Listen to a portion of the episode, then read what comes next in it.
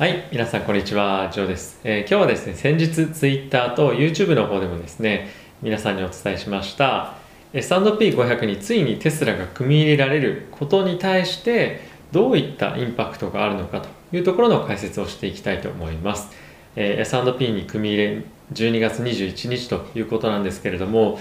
どんな影響があると皆さん思いますでしょうか？いいことなのか悪いことなのか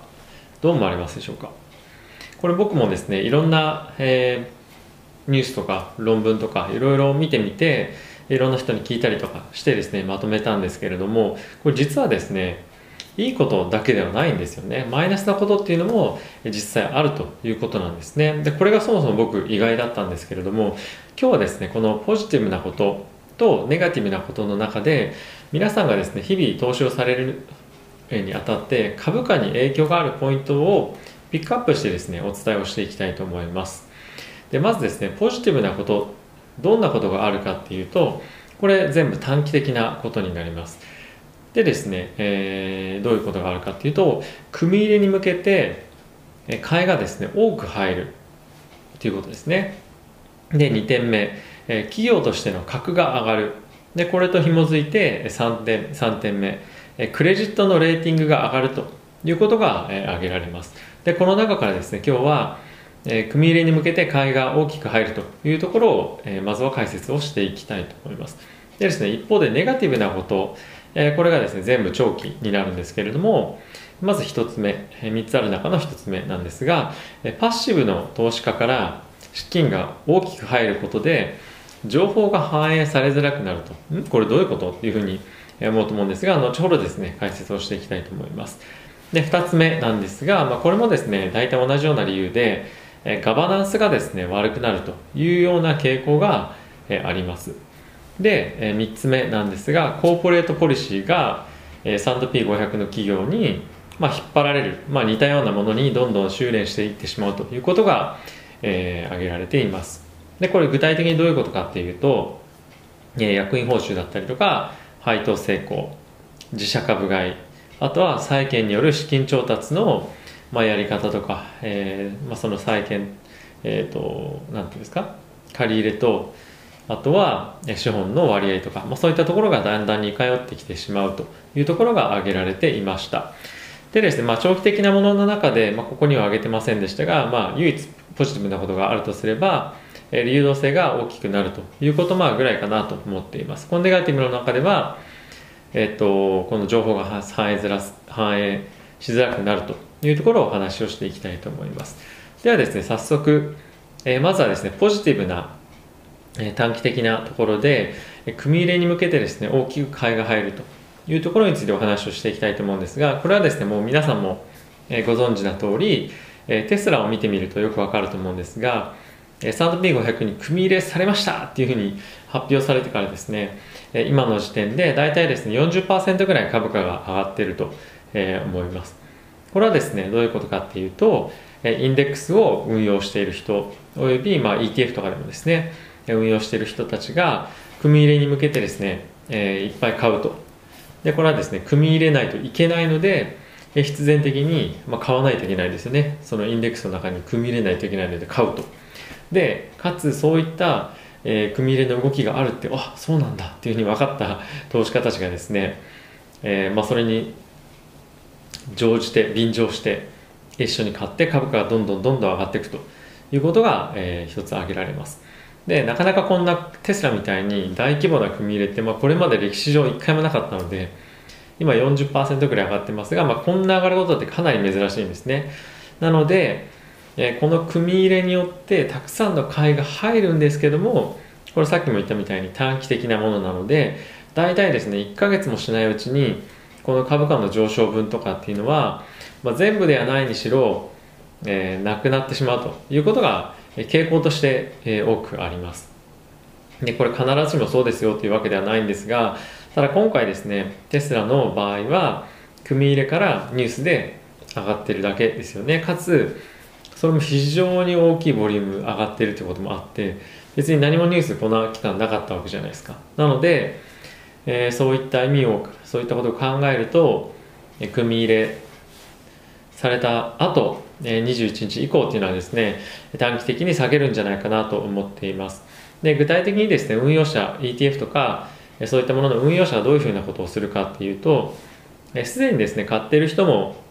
まあなきにしもあらずだとは思うんですがトラッキングエラーっていうのを彼らは非常に気にするんですね。でそれは何かっていうと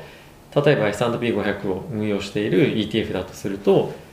その実際の指数のパフォーマンスとその ETF 運用している ETF のパフォーマンスが同じように連動して動くというところが非常に彼らとしては重要になってきます。でそこの運用の差っていうのをトラッキングエラーっていうんですがそこをですねトラッキングエラーをできるだけなくすように運用していくのでえ12月21日から組み入れですとえその前日のえトレーディングデーのま終値で買うっていうのがまあ一番トラッキングエラーが少ないということなんですけれども12月18日の金曜日がその前日の trading day になるんですね。なのでそこの終値でガツッと買うというところが一番ボリューム的に多くなるんではないかなと思っています。なのでですね、えー、そこでバツッと値段が上がる可能性も、えー、あるのとあとはそこで大きく、えー、利食いが入るというところが見られるんではないかなと思うのでどれぐらいの影響があるのかっていうのは、えー、その12月18日非常に、えー、注目かなと思ってます。ですがまあこれ先ほども言った通りにえー、短期的にしかも理由がある買い入れなので今後は下がっていく可能性が、まあ、高いですよと、まあ、下がっていくっていうのはずっと下がっていくっていうよりもその発表前ぐらいの水準まで落ち着く可能性が高いんじゃないかということが、えー、挙げられます。これがですねポジティブなかつ短期的な、えー、一つ理由ですね。これはもう皆さんもああまあそうかそうだよなというところだと思います。でそもそもネガティブなことってあるのって僕も思っていたんですがこれがやっぱ一つあってでですねなぜ何かっていうとパッシブな、えー、投資家。これはですねさっきも言ったみたいな ETF とかあとは投資信託の運用者なんですけれども、まあ、そういったところのですね資金が多く入ることで、えーと、情報が反映されないようになる。でこれ情報って何っていうとえー、大きく2つあってまずファンダメンタル決算の情報プラスニュースですね。でどういうことかっていうとファンダメンタルいい決算出ました。あじゃあ買わなきゃ。っていうふうに普通の投資家だったらまあ買うじゃないですか。で、えー、買うんですけどもその日じゃあマーケットがすごい下がってたとしますよね。そうするとインデックスの運用者たちっていうのはその決算のいい決算の情報にかかわらずあ今日は S&P500 が下がったから売らなきゃということで売るわけですね。テスラを。その組み入れ割合分だけでそうなるとこのファンダメンタルのニュース決算が良かったですよとか販売台数今後上がってきますよみたいなニュースっていうのは、えー、適切に反映されないということになってしまいますもしこれが S&P500 に組み入れられてなければ、まあ、ほとんどの投資家はですね、まあ、アクティブというかその決算の情報を織り込みに行こうとするわけじゃないですか。で織り込む織り込みに行くんだけどでもその中で例えばパッシブな運用者が増えると全くそれと無視した投資活動をするわけですよね彼らにとっても全く関係ないわけでなので情報が適切に反映しづらくなるというのが、えー、ネガティブな影響となります。これはですね、別のニュあのニュースというところも同じで、例えば、万歳しますよとか、あとですね、中国で、まあ、今ものすごい EV があの売れてて、で、それなぜかっていうと、政策が、ま、そっちの方に向かってるからですとか言って、政策が新しいバーンとか出ても、もうそれは関係ないんですね。あの、ETF の運用してる人とか。あ、そうかそうかと。まあ、とりあえず、私たちが見てるのは S&P500 の動きだけだと。で、それに合わせて、あじゃあ構成銘柄これだけ売らないといけないからじゃあ売ろうかなとかもうそんなことしか考えないわけですね当然トラッキングエラーが重要ですからパフォーマンスを出すことは重要じゃないんでなのでそうなってくると、え正しい情報が正しい分織り込まれなくなるということで、えー、なかなかですねその思ったように株価が伸びなかったり思ったぐらい株価が下がらなかったりとか、えー、今までであれば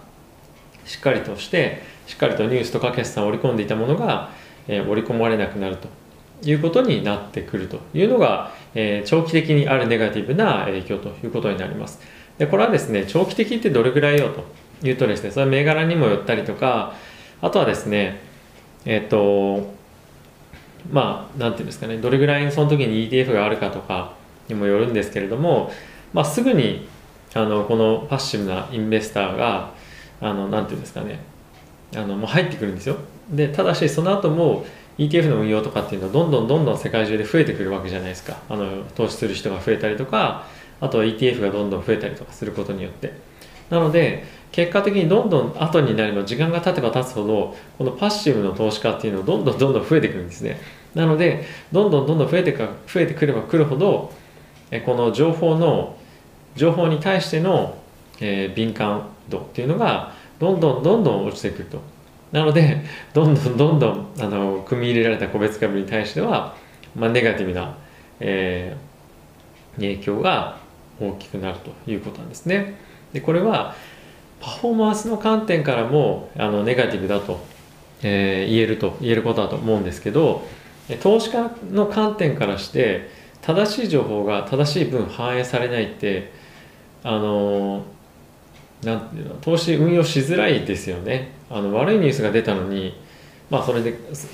インデックスが上がってるから買い支えられるとかいいニュースが出たのにまあ、インデックスが例えばその時たまたま買いだともっとすごい買われてるとかそれってやっぱすごいあの効率悪いっていういうふうにあの思うと思うんです効率悪いっていうかなんだろうな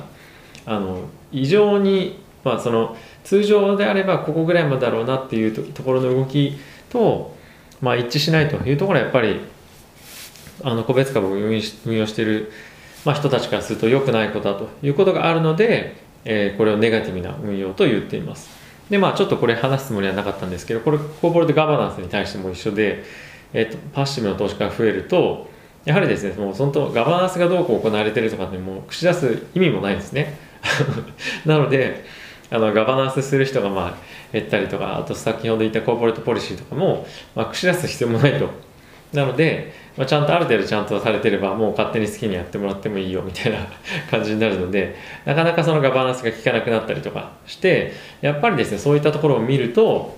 えー、悪い影響が、えー、あるということなんですね。なので株価がめちゃくちゃ下がるとかなんかそういうわけじゃないんですけどどんどんどんどん非効率的な、運用とあと投資活動っていうのがこの、まあ、今回テスラですけども S&P500 に組み入れられた銘柄に、え、行われていくことになります。なので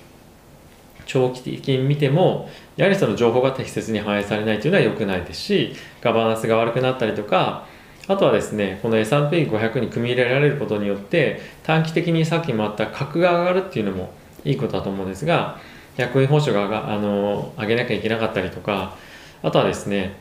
えーなんだ配当成功とかもなんとなくその影響を受けたりするわけですね他社になのでそういったことでも本来彼らが、まあ、すべきというかしたいというよりもなんとなくそういう圧力が、まあ、外圧がかかってしまってそうなっていくと思うんですが、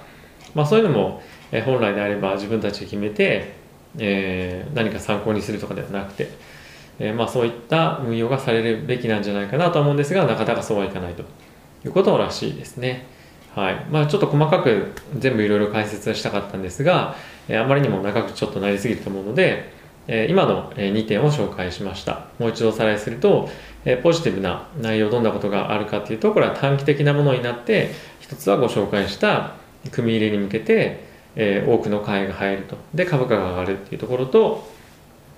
あとは企業としての格が上がる。でそれに紐づいてクレジットレーティングが上がりやすくなると。でネガティブなことってどんなことがあるの？っていうと、まあ、これ全部長期的な影響なんですけれどもパッシブ投資家からの資金が多く入ることで情報が正しく反映されなくなる。どんな情報かというとファンダメンタルとあとは企業に関するニュースですね。あとはですね同じようにパッシブな投資家から資金が入ることでガバナンスがなかなか効きづらくなる。